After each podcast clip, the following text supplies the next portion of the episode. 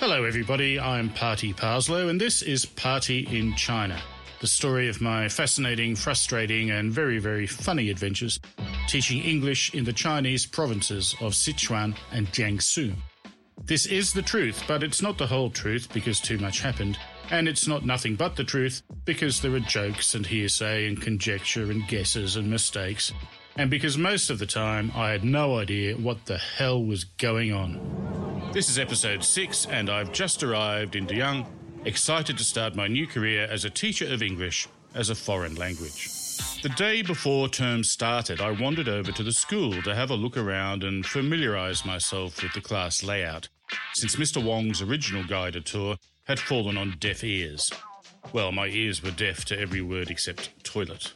But now my mighty bowels were once again under my complete control as I confidently crossed the road to the school's rear gate. The guard there, a balding, happy chap, matched my confidence with a booming, Hello! So I stopped to pass the time of day. In fact, I passed the time of 10 seconds, as hello was his only word in English. Hello was one of the most annoying aspects of my time in China. Strangers yelled, Hello! In my face, behind my back, from passing vehicles, out of apartment windows, in bars, outside bars, in supermarket queues, at the urinal, everywhere and anywhere. For the first few months, I would answer, smile, and try to start a basic conversation. Whereupon the hello uh, would look embarrassed and either laugh or run away or both. The helloing was at its worst at Deyang Foreign Language School, which has around 7,000 students, several hundred of whom would say hello to me as I walked from class to class. I am physiologically incapable of being polite to so many people individually. I'm quite happy to speak to a crowd of 50 or 500, but not one by one. So I made it into a game. I'd set a course from one building or classroom to another and try to give a different response each time. They'd go, Hello! I'd say, Hello. Hello! G'day. Hello! Howdy. Hello! Hiya. Hello! Morning. How do? Afternoon. What's up? Hi. What's happening? Hi there. How you doing? Good to see you. Great to see you. Nice to see you. Good morning. Good afternoon. Good evening. Hello. Good morrow. Good morrow, fine sir. Good morrow, young lady. What's the go, Joe? What do you say, Ray? Well met, sir. And even ahoy, ahoy. If I made it all the way without repeating myself, I'd have a beer when I got home. I rarely succeeded, but it didn't matter. I was always going to have a beer when I got home. On the day of my reconnaissance, there were comparatively few students about. Several hundred settling into the dormitories early, trying to get the best bunks. And most of them just stared at me in shock. As I wasn't yet overwhelmed by hellos, I was happy to chat to the ones who did speak to me, or at least tried to. After the initial hello, they had nothing else to add except for giggles and gawks.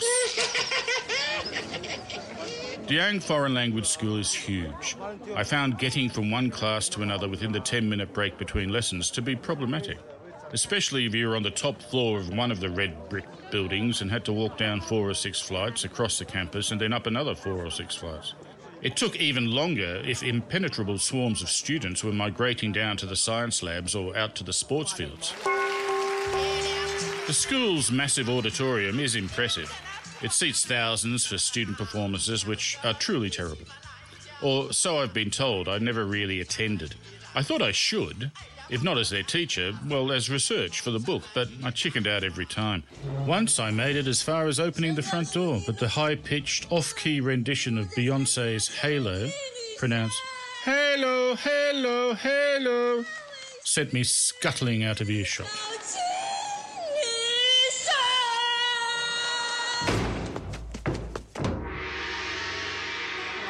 The oath by teachers and the oath by students are carved in stone on either side of a door on the main administration building.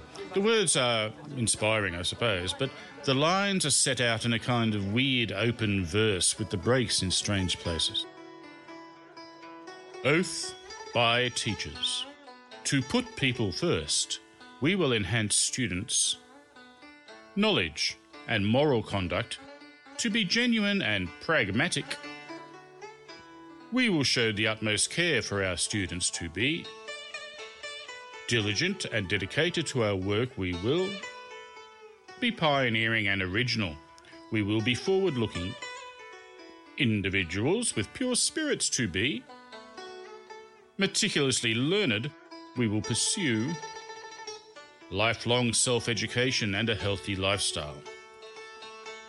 We will use the classroom as a platform to enlighten our students. We will develop the intelligence and capabilities of students through the four stress standard classroom teaching system. We will exert ourselves to revitalize the Chinese nation.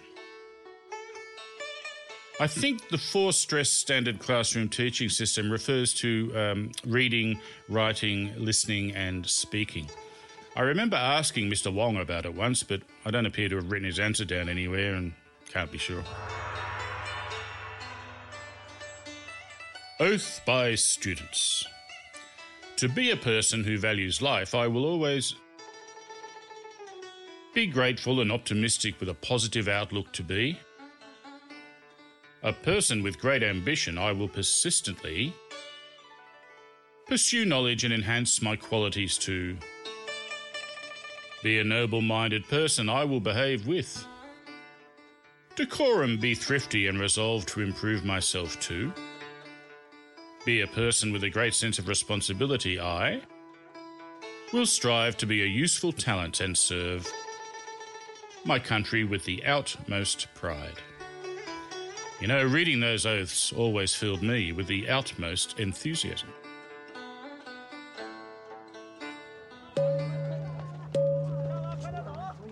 In front of the admin building is a pleasant enough courtyard which boasts several busts of such luminaries as Albert Einstein, Isaac Newton, Marie Curie, Thomas Edison, and Confucius, who's the only one even remotely recognizable to me and that's because I have no idea what he looked like. The others are just awful. Einstein looks like a Yeti. Sir Isaac appears to be the lead singer of an Icelandic thrash metal band. Madame Curie resembles Queen Victoria after a big night on tequila. I'll post some photos on my webpage so you can see for yourselves. The rear gate of the high school doubles as the rear gate of the primary school next door. As I wandered home again, two primary students skipped towards me, holding hands. A lovely sight, I thought, for two boys to be so unself conscious about showing affection. When they saw me, they stuttered to a halt, looked up, and simultaneously went, Wow! Their amazed eyes followed me as I passed them by, which was when I heard a much louder, Wow! I can only assume they were impressed by the size of my ass.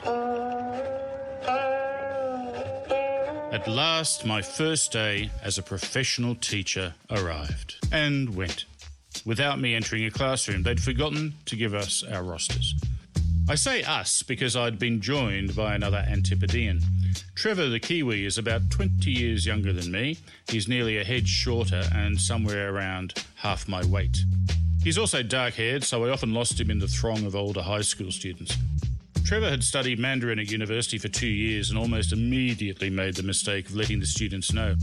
Whereupon they would constantly try and speak Chinese instead of English because it's easier for them. Or, since they speak the local dialect, Sichuanhua, instead of Beijing Mandarin, Putonghua, they may just have been having a go at his accent. Or probably both. Incidentally, when I finally received a very few of the many Chinese lessons promised in my contract, they also taught Putonghua, which is more or less useless in Sichuan.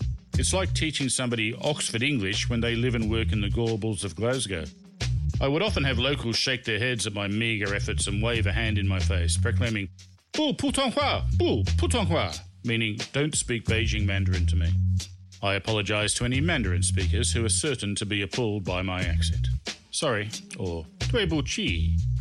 My biggest problem with learning their language was the tones. The same combination of letters can mean very different things depending on whether you say them with an upward, downward, or flat intonation. There are also tones that go down, then up, and another that goes from high to low.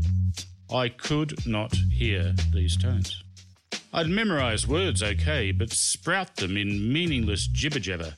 My Mandarin teacher once listened to me read my homework out, then looked at my book to see what I thought I was saying, and told me, Oh, you say every word, but together it's not Chinese. Now, we have tones in English too. If I say, darling, or darling, or darling, you'll know I'm happy with darling, I'm angry with darling, or I'm disappointed in darling. But it goes much further than that in Mandarin. Take the word ma, M A. It can mean mother, horse, slow, and a dozen other things for all I know. So here's a little story about mother riding a slow horse. Ma ma chi ma, ma man ma ma, ma ma. And here's how it's supposed to sound, complete with correct tones from a YouTube video. 妈妈骑马，马慢，妈妈妈妈。 To this day, apart from a few phrases at the Yumcha cart, the only people I can really understand when they speak Mandarin are either foreigners who learnt the same way I did, or a Western actor on TV who has learnt a phrase phonetically and sounds just as bad as I do. Which correlates to the awful English of most Chinese teachers teaching English.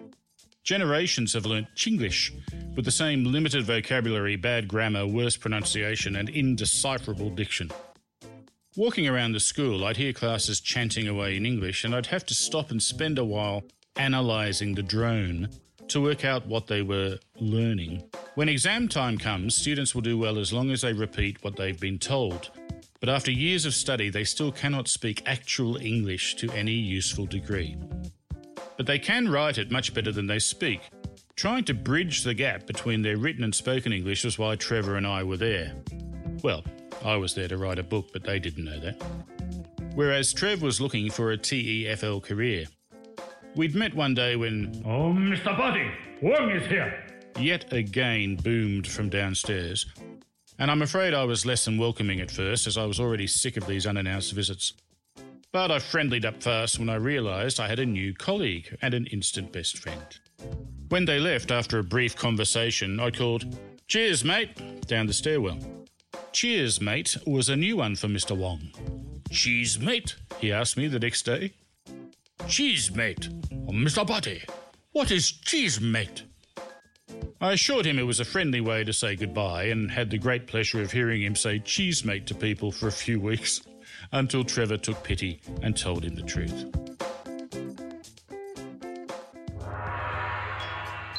In the next episode, I teach my first class. Mr. Wong and I have our first fight, and I eat my first testicle. Not my first testicle, I don't number mine. I mean, I eat a testicle for the first time.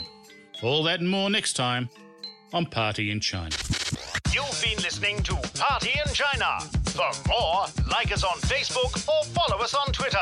Subscribe to the podcast at Audio Boom, Stitcher, iTunes, or your favorite podcast distributor. This has been another quality podcast production from Bytes.com.